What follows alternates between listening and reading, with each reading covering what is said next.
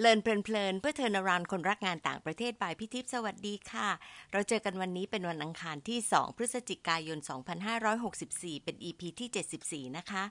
ใน EP ที่ 73 เรื่องอ่านให้รอบเพื่อตอบโจทย์ พี่ขอสรุป essence สามเรื่องเช่นเคยค่ะ เรื่องแรก ถ้าต้องการค้นหาความจริงจากหนังสือ หรือเอกสารที่ต้องอ่านจำเป็นที่จะต้องอ่านจากหลายแหล่งหลายกลุ่มคนที่อาจจะมีความคิดที่แตกต่างกัน เพื่อให้เราวิเคราะห์ และสรุปได้อย่างแม่นตรงและอคติน้อยที่สุดค่ะ เรื่องที่สองการอ่านกราฟให้มีชีวิต ต้องติดตามต่อเนื่องและดูความสัมพันธ์ให้เชื่อมโยงกับความเป็นจริงที่สุด เรื่องที่ 3 การจะมีความเป็นสากล คงต้องมองถึงกลุ่มประเทศที่เราต้องการจะครอบคลุม และคำนึงถึงมาตรฐานการศึกษาด้วยว่า มีประเทศไหนในระดับฐานะเศรษฐกิจใดที่สนใจจะมาเรียนที่เราด้วยเพราะอะไรนะคะ เราผ่านมา 3 ทักษะแล้วนะคะ แล้วก็ทักทายเดือนใหม่ด้วยทักษะสุดท้ายเรื่องของการเขียนค่ะ จะต้องขอสารภาพอย่างหนึ่งนะคะว่า ในบรรดาทักษะทั้งฟังพูดอ่านเขียนเนี่ยเรื่องหลังสุดเนี่ยแหละค่ะพี่คิดอยู่นานเลยว่าจะให้ใครมาช่วยแชร์ดี หรือเป็นเพราะว่าเราไม่ค่อยได้ชอบเขียนบันทึกอย่างที่ดรเก้บรเมศเคยพูดไว้ว่า คนเราอาจจะไม่ค่อยอยากจะจดมากนัก ก็เลยจะทำให้ skill ในเรื่องของการอ่านและเขียนด้อยลงไปนิดหนึ่งหรือเปล่านะคะ แต่ว่าถ้าว่าที่จริงแล้วเนี่ยมองมองไปเราก็ยังเห็นนักเขียนไทยดี ๆ อยู่พอสมควรเลยล่ะค่ะ แล้วก็ยังมีรุ่นหนุ่มสาวอยู่ด้วยที่ทำให้ชื่นใจจังเลยนะคะ ซีรีส์นี้พี่ก็เลยมีทั้งผู้ใหญ่แล้วก็ Gen Y มาให้มุมมองเพื่อให้เห็นความหลากหลายเช่นเคยค่ะประเดิมคนแรกนะคะ จากสังคมฟลูไบรท์อยู่แล้วชัวร์ๆนะคะ วิน อาจารย์ภาวินมาลัยวง จบปริญญาโทด้านอเมริกันเอฟนิกลิทเ r เ t อร์เขาบอกว่าขออนุญาตไม่บอกรุ่นซะอย่างนั้นนะคะ ก็ไปด้วยทุนฟูไบรท์ละค่ะ แล้วก็ได้มีความสนใจเพิ่มขึ้นมาด้าน Gender แล้วก็ Popular Culture ตอนนี้วินก็เป็นอาจารย์ประจำสาขาวิชาภาษาอังกฤษ คณะศิลปศาสตร์ มหาวิทยาลัยธรรมศาสตร์นะคะ รับผิดชอบสอนด้านวรรณกรรม แล้วก็วัฒนธรรมทัศนา Visual Culture เป็นหลักค่ะ แล้วก็ยังรับงานเขียนพิธีกรฟรีแลนซ์แล้วก็วิพากษ์วิจารณ์หนังสือและภาพยนตร์ด้วยค่ะ โฆษณาให้ฟรีเลยค่ะวิน วินถือเป็นรุ่นพี่ของพี่นะคะที่ฟูไบรท์เพราะว่าได้ทุนก่อนที่พี่เข้าไปทำงานค่ะ แต่พอได้รู้จักกันก็เหมือนกับสนิทกันมาตั้งแต่ชาติที่แล้วค่ะ ว่าไปจากการเขียนของพี่เหมือนกันนะคะ จำได้ว่าวินเคยบอกพี่เอาไว้ว่า ได้รับการ์ดปีใหม่จากพี่ตอนที่ยังเรียนอยู่ที่อเมริกา คือที่ฟูไบรท์เนี่ย เรามีธรรมเนียมการเขียนการ์ดตอนช่วงคริสต์มาสนะคะ ก็ให้กับผู้รับทุนด้วยส่วนหนึ่ง แล้วพี่ก็ชอบวิธีนี้เหมือนกันนะคะ ชอบมากเพราะยังเขียนทุกปีปีนหลายร้อยใบเพราะว่าต้องให้หลายกลุ่มค่ะ แล้วก็ถึงแม้พี่ไม่รู้จักวินก็เขียนตามที่พี่รู้สึกวินบอกว่าพี่เขียนเป็นลายมือไปให้อ่านยากนิดหนึ่งพี่ก็เขินนะคะ เพราะว่าลายมือเป็นเช่นนั้นเองล่ะค่ะ แต่วินบอกว่าพยายามตั้งใจอ่านมาก เพราะรู้ว่าตั้งใจจะเขียนส่งไปให้ ไม่งั้นคงพิมพ์เป็นบล็อกแบบที่เคยเจอมา หลังจากนั้นวินก็เขียนตอบขอบคุณพี่ทางอีเมล แล้วเราก็ keep in touch เรื่อยมาค่ะ ช่วงหลังที่วินยังเรียนต่อ แล้วพี่ก็ไปอเมริกาทุกปี เราก็เจอแล้วก็ไม้เมาส์มอยเยอะมากเลยได้เลิกว่าครั้งนี้แหละค่ะ ให้อาจารย์วินเนี่ยแหละค่ะมาเล่าให้ฟัง ที่จริงพวกเราบางคนอาจจะเห็นหน้าตามสื่อต่างๆ เหมือนกันเช่น The Matter นะคะ เพราะว่าวินก็ไปแสดงความคิดเห็นที่เกี่ยวข้องกับ LGBTQ มีแฟนคลับเรื่องของการอ่านไพ่ทาโร่ด้วย แล้วก็อีกหลายเรื่องเลยล่ะค่ะ พี่ก็เลยให้ชื่อตอนนี้ว่า เขียนแบบวินวินค่ะ มาลองฟังเลยค่ะว่าวินเองเนี่ยมีความเห็นเรื่องของการเขียนในแบบไหนบ้างนะคะ สวัสดีพี่ทิพย์และผู้ติดตามรายการเลินเพลินเพลินทุกคนนะครับ ส่วนตัวผมชอบทั้งทักษะการพูดและการเขียน คิดว่าทั้งสองอย่างมีคุณค่าและเสน่ห์ที่แตกต่างกันครับ เวลาสื่อสารด้วยการพูด เราสามารถตอบโต้ได้ทันที หาความกระจ่างไขข้อข้องใจณเวลานั้นเลย ต้องใช้กระบวนการคิดที่ว่องไว แต่กับการเขียน เราได้อยู่กับตัวเองมากขึ้นนะครับ ชอบการได้คิดได้คุยกับตัวเอง เหมือนเวลาเราค่อยๆเหลาให้ดินสอแหลมคมครับ จะเขียนยังไงเสนอในมุมไหน มีการไปหาข้อมูลมาสนับสนุน สร้างความน่าเชื่อถือถ้าเสน่ห์ของการพูดอยู่ที่ความว่องไวเสน่ห์ของการเขียนอยู่ที่ความรอบคอบรอบด้านครับ ถ้าเป็นนิยาย ผมชอบงานเขียนของเชอร์แมนอเล็กซี่ครับ ผมอ่านงานของเขาตอนเริ่มเรียนปริญญาโท แล้วเคยได้พบตัวจริงที่ National Museum of the American Indian ที่กรุงวอชิงตันดีซีด้วย อเล็กซี่เป็นนักเล่าเรื่องครับ สามารถหยิบประเด็นรอบตัวมาถ่ายทอดผ่านตลกร้ายอย่างมีชั้นเชิง ผมอ่านงานของอเล็กซี่เกือบทุกเล่ม เขาไม่ได้ใช้ภาษายากอะไรนะครับ เป็นภาษาที่อ่านได้ลื่นไหล กระชับ แต่จังหวะตบมุก ตลกร้ายนี่ดีมาก ชอบงานเขียนของเขา โดยเฉพาะเรื่อง The Absolutely True Diary of a Part-Time Indian เป็นพิเศษ มีฉากงานศพของอเมริกันอินเดียนที่ทุกคนมารวมตัวกัน แล้วมีจังหวะโบบะคอมิกวีลีฟให้ทุกตัวละครหัวเราะอเล็กซี่เสนอตบท้ายว่าชีวิตของอเมริกันอินเดียน ช่างเศร้าและขมขื่นมาก แต่ร้องไห้ใช้น้ำตาไปหมดแล้ว ตอนนี้ต้องต่อสู้ด้วยเสียงหัวเราะ นอกจากนี้ผมยังชอบนิยายภาพครับพี่ทิพย์ส่วนตัวคิดว่า visual culture หรือวัฒนธรรมทัศนาเนี่ยช่วยให้เราคิดวิเคราะห์แยกแยะได้ดี ไม่น้อยไปกว่างานเขียนประเภทอื่น ๆเลย ถ้าเป็นนิยายภาพนี่ ผมมีหนังสือในดวงใจหลายเล่มเลยครับ เช่น Fun Home ที่ผู้แต่งอาริสันเบกเดลใช้ตำนานกรีก เกี่ยวกับอิคารุสกับเดดาลัสมาเล่าเรื่องราวของพ่อลูก ที่เป็นบุคคลผู้มีความหลากหลายทางเพศ หรือเรื่องอเมริกันบอลไชนีสที่ใช้ตำนานซุนหงอกคง ถ่ายทอดปมในใจของคนอเมริกันเชื้อสายเอเชียครับตอนคุยกับพี่ทิพย์อยู่นี่เป็นสถานการณ์ระหว่างการระบาดของโควิด -19 นะครับ หลากหลายเหตุการณ์ที่เกิดขึ้นกระตุ้นอารมณ์โกรธมากกว่าคำขัน อันนี้ต้องสารภาพแบบนี้ หลายครั้งที่เขียนงานอะไรออกมาตอนนี้ น้ำเสียงจะขำไม่ค่อยออกครับ เศร้าอึนแต่จะมีบางครั้งที่อารมณ์เรา peak มาก ๆ จนเลยจุดที่จะฟาดงวงฟาดงา ก็จะใช้อารมณ์ขันตลกร้ายแบบที่ผมพูดถึงในงานของเชอร์แมนอเล็กซี่ มีเสียดสี แล้วก็หัวเราะให้กับความบิดเบี้ยวของสังคม เพราะไม่รู้จะทำยังไงกับสิ่งที่เกิดขึ้นแล้ว เมื่อมาคิดดูการใช้อารมณ์ขันในงานเขียนของตัวเองเปลี่ยนไปเยอะครับพิทิพย์เมื่อก่อนพยายามใส่อารมณ์ขันเพื่อลดหรือทำลายกำแพงระหว่างเรากับผู้อ่าน พอไม่มีอะไรมากั้นกลาง เราก็หวังว่าคนอ่านจะเปิดใจฟัง ฟังสิ่งที่เรานำเสนอมากขึ้น แต่ตอนนี้ระวังตัวกับการใช้อารมณ์ขันในงานเขียนมากขึ้นครับ มีเหตุผล 2 ประการหลักๆ อย่างแรกเลยออย่างแรกเลย คือสังคมโลกให้ความสำคัญกับเรื่อง political correctness มากขึ้น การใช้ภาษารวมทั้งทีท่าที่หลีกเลี่ยงการดูหมิ่น หรือสร้างความ รู้สึกขุนเคือง แก่เพศสภาพสีผิววัฒนธรรมผู้พิการ บางสิ่งที่เรามองว่าขำขัน อาจไม่ตลกสำหรับคนอื่น นี่ผมเพิ่งดูซีรีส์เรื่อง The Share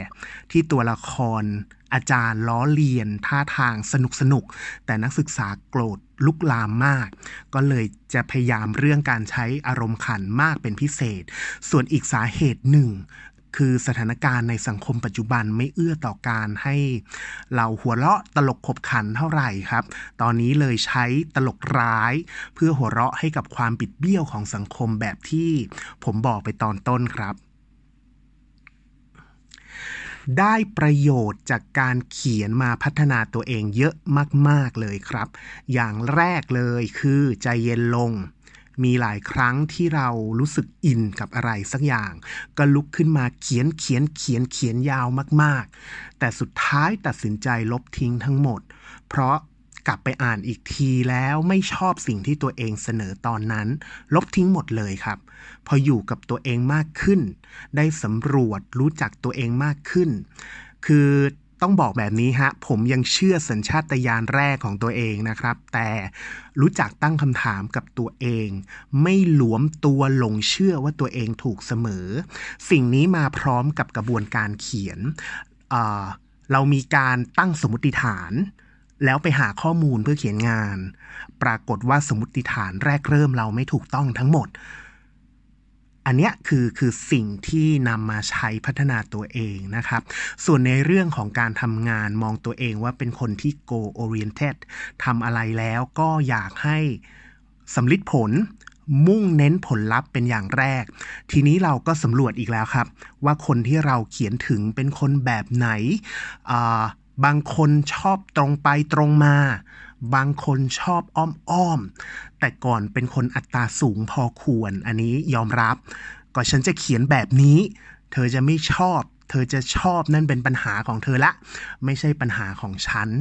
แต่พอเขียนเยอะๆ เรารู้ตัวว่าสื่อสารได้หลายแบบทำไมไม่เลือกใช้แบบที่เหมาะสม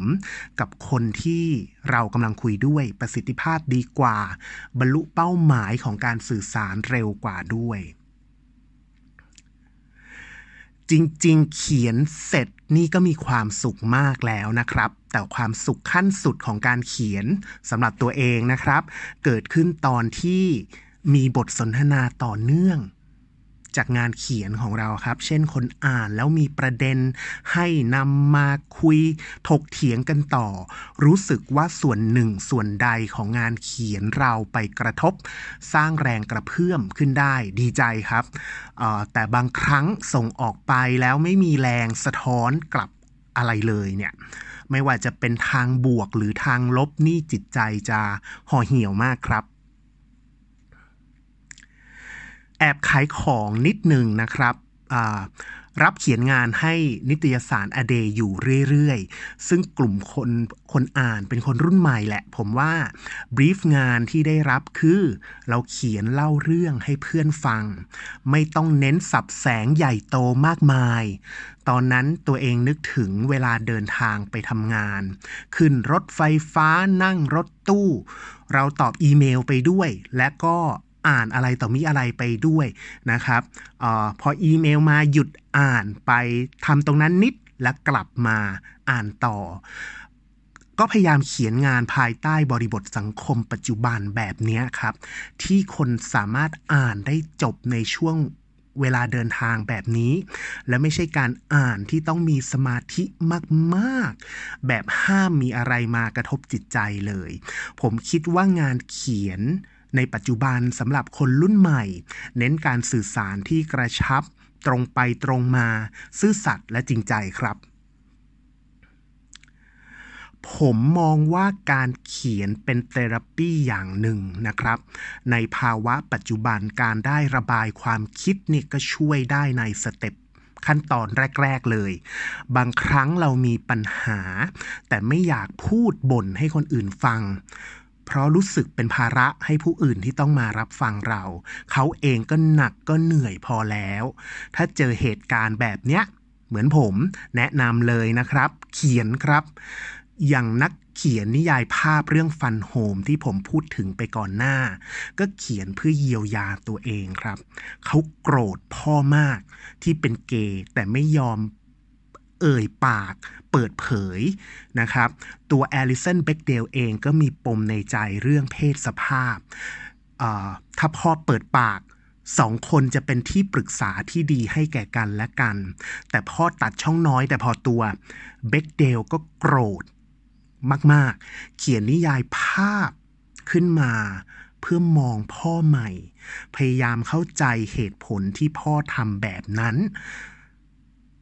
เพื่อที่จะทำใจอภัยให้พ่อได้ เป็นการเขียนเพื่อเยียวยาตัวเองแหละ เราเขียนจะให้คนอื่นอ่านหรือเก็บไว้อ่านเองก็ได้นะครับ มีประโยชน์ทั้งสองแบบ ถ้าเก็บไว้อ่านเองก็ได้ reflect ตัวเอง ในอนาคตกลับมาอ่านเป็นการสะท้อนความคิด หรือถ้าเขียนแล้วให้คนอื่นอ่าน เราก็จะได้เปิดใจรับฟังบทสนทนาที่จะเกิดขึ้นต่อไปครับ ขอบคุณมากครับ สวัสดีครับ ขอบคุณนะคะวิน พี่อยากจะไฮไลท์ 3 4 ประเด็นค่ะ ประเด็นแรก พี่รู้สึกทันทีเลยว่าวินเป็นคนที่ยิ่งรู้จักตัวเอง แล้วก็สังคมยุคใหม่ เพิ่มจากการเขียนเนี่ยแหละนะคะ ที่สังเกตเห็นก็คือ ความไม่อ้อมค้อมตอบกระชับสุดๆ เลยค่ะ ถ้าเป็นงานเขียนก็จะ concise มาก แบบที่คนรุ่นใหม่เนี่ยพึงพอใจค่ะ วินพูดถึงคุณค่าและเสน่ห์ของการอ่านและการเขียนที่แตกต่างกันซึ่งพี่ชอบจัง พี่มีความรู้สึกว่าบางครั้งเนี่ย พอเราแยกทักษะแล้วไม่ได้มารวมกัน เราไม่ได้เห็นความงามของสองอย่างคู่กันไปนะคะ พอพูดถึงนิยายภาพ พี่ก็คิดต่อไปอีกค่ะว่า เออมันเป็นการพัฒนาที่น่าสนใจมาก เพราะว่าประสมประสานการอ่านแล้วก็การทำให้เราเรียนรู้เรื่องการเขียนไปอีกแบบหนึ่งด้วย มันเหมือนกับเป็น integrated กว่าเดิมด้วยซ้ำไปนะคะ อยากแถมคำว่าที่วินพูดว่าการเขียนเป็น therapy อีกแบบหนึ่งเนี่ย ตรงนี้ก็เป็นอีกจุดที่พี่โดนมากเลยล่ะค่ะ ประเด็นที่สองการที่เรามีใครที่เป็นคนโปรดในใจแล้วเราได้เจอตัวจริงเนี่ย มันเป็นการเพิ่มความฟินเหมือนที่วินชอบเชอร์แมน อเล็กซี่แล้วก็ไปเจอตัวเป็นๆว่าไปนะคะ ลองดูเถอะค่ะ เราก็มักจะชอบคนที่มีบางอย่างที่คล้ายกับเราเหมือนกันนะคะ อย่างวินบอกว่าชอบอเล็กซี่เพราะเป็นนักเล่าเรื่อง มุกตลกร้ายดีมาก พี่คิดว่าวินก็เป็นแบบนั้นเหมือนกันค่ะ เราเองน้องๆคะน่าจะเอาคนที่เราชื่นชอบเนี่ยแล้วก็มาหาเหตุผลที่เราถูกใจ แล้วลองดูว่า มีคุณลักษณะอย่างนั้นที่ใช่เป็นเราหรือเปล่า หรือเราฝันที่อยากจะเป็นแบบนั้นหรือเปล่ายังไงนะคะ ก็จะช่วยให้เราไปต่อได้อีกเยอะเลยล่ะค่ะ ประเด็นสุดท้ายก็คือการเขียนแบบวินวินน่าจะเป็นเรื่องของการลดอัตราเพื่อสื่อสารสิ่งที่เราต้องการ โดยคิดถึงผู้อ่านเป็นหลักค่ะ ก็จะยิ่งทำให้เกิดผลกระทบต่อเนื่องเชิงบวก เพราะผู้อ่านเองก็อาจจะอยากจะเอาไปพูดคุยต่อก็เป็นประโยชน์นะคะ การเขียนของวินก็เลยมีส่วนอย่างดีที่จะทำให้วินได้ขัดเกลาตัวเองได้ด้วยค่ะ อีกนิดหนึ่งที่อยากจะพูดถึงก็คือ การเขียน ที่ต้องระแวดระวังมากขึ้น ตรงนี้น่าสนใจมากแล้วก็เหมาะกับพวกเราที่ทำงานวิเทศ และเหมาะกับพวกเราทุกคนที่ต้องเป็น global citizen ของเรานะคะ พอพูดถึงการใช้อารมณ์ขันเนี่ยวินพูดชัดเจนเลยว่ามันปรับเปลี่ยนไป ฟังแล้วเห็นนะคะว่ามันตามการเปลี่ยนแปลงอยู่สองเรื่องค่ะ เรื่องหนึ่งคือการเปลี่ยนแปลงของตัวเราเองกับอารมณ์ความรู้สึกและบรรยากาศในด้านหนึ่งนะคะแต่อีกด้านหนึ่งที่สำคัญไม่น้อยไปกว่านั้นก็คือ ความแปลเปลี่ยนของสังคมโลกที่เราต้องระวัง สิ่งที่เราเคยขำและคิดว่าขำจะใช่หรือไม่ใช่ที่คนอื่นขำพี่ว่าชีวิตนี้อยู่ไม่ง่ายนัก แต่ในด้านดีก็คือ เราจะมีความตระหนักที่จะคิดถึงใจของคนอื่นที่มีความหลากหลายได้ดีขึ้น เป็นรูปแบบของ respect ที่ดีงามค่ะ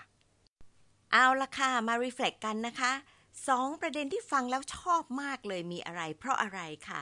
แล้วน้องๆคิดว่าการเขียนทำให้เราเองได้ประโยชน์ในด้านไหนบ้างคะ แล้วจะเริ่มเขียนหรือเขียนมากขึ้นไหมคะ ขอบคุณที่ตามฟังนะคะ แล้วพบกันวันอังคารหน้าค่ะ สวัสดีค่ะ